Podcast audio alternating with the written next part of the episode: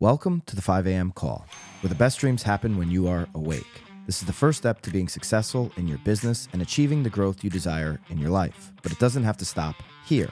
It's why we created BAMX, our platform for you to be the professional you need to be in this uncertain market.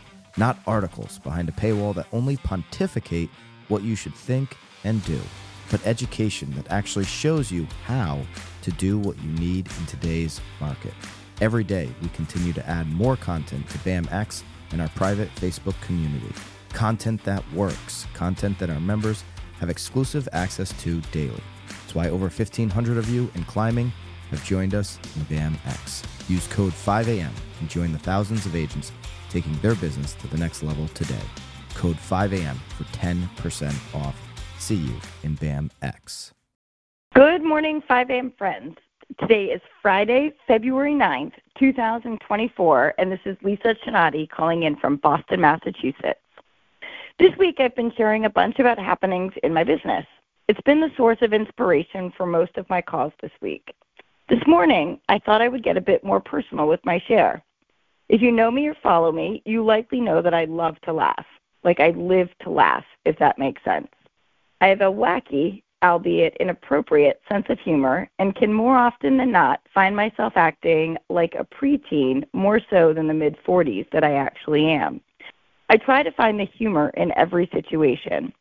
But that humor is balanced by an intense focus and an insane drive to succeed. I would never describe myself as a perfectionist because I never strive to be perfect, and I know I'm not, but I strive to accomplish big things. A few years ago, someone said a quote that has stuck with me. That quote is Pressure will create either diamonds or dust.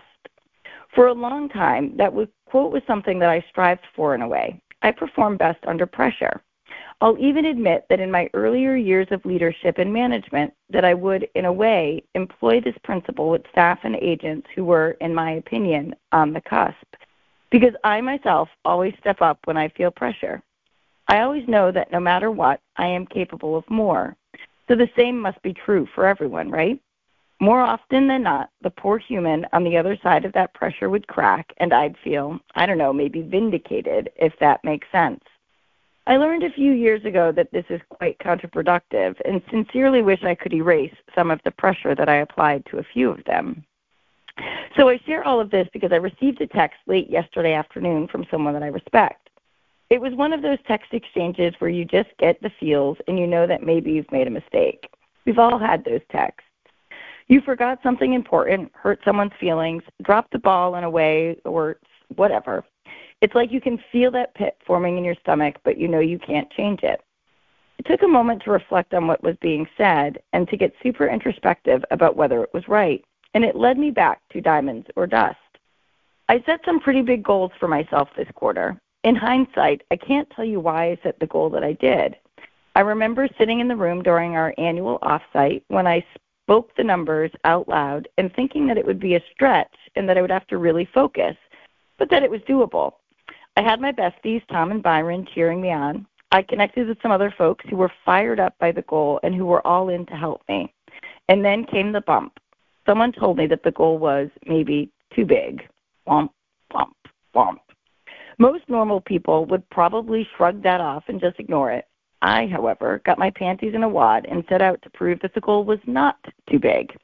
I told myself that there was nothing that would stop me from accomplishing this goal because if I didn't accomplish it, then they were right and the goal was too big.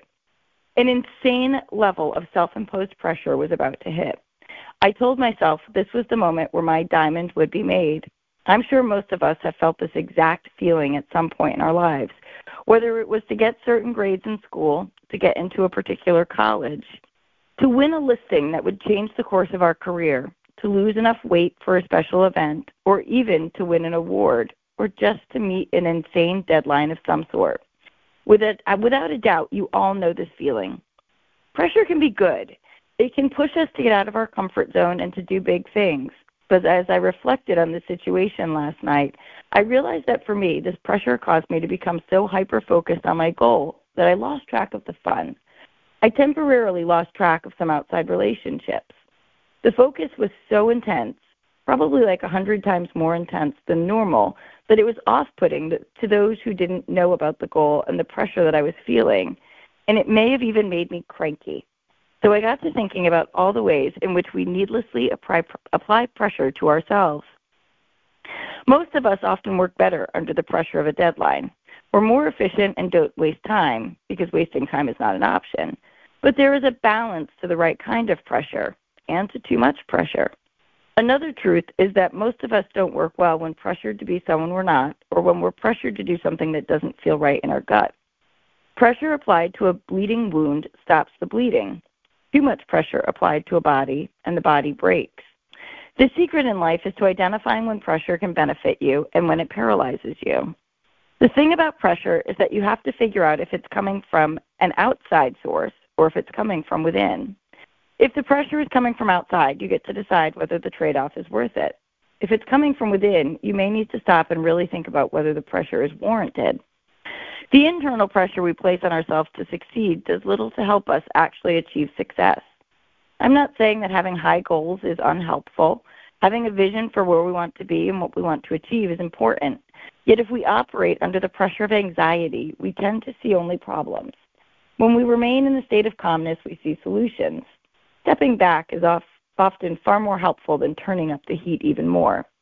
When that pressure comes from an outside source, like the seller who is never happy or the buyer who expects you to always be available at their beck and call, take a moment to step back and objectively decide if the pressure is truly worth it.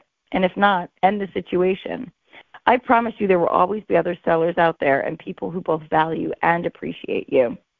So I'm going to wrap up today's call with a reminder for each of us that there is no coal here. I'm pretty sure we're all already some pretty amazing diamonds. So if you're feeling pressure, whether from an external source or self imposed, allow yourself the grace to step back and stop it in its tracks.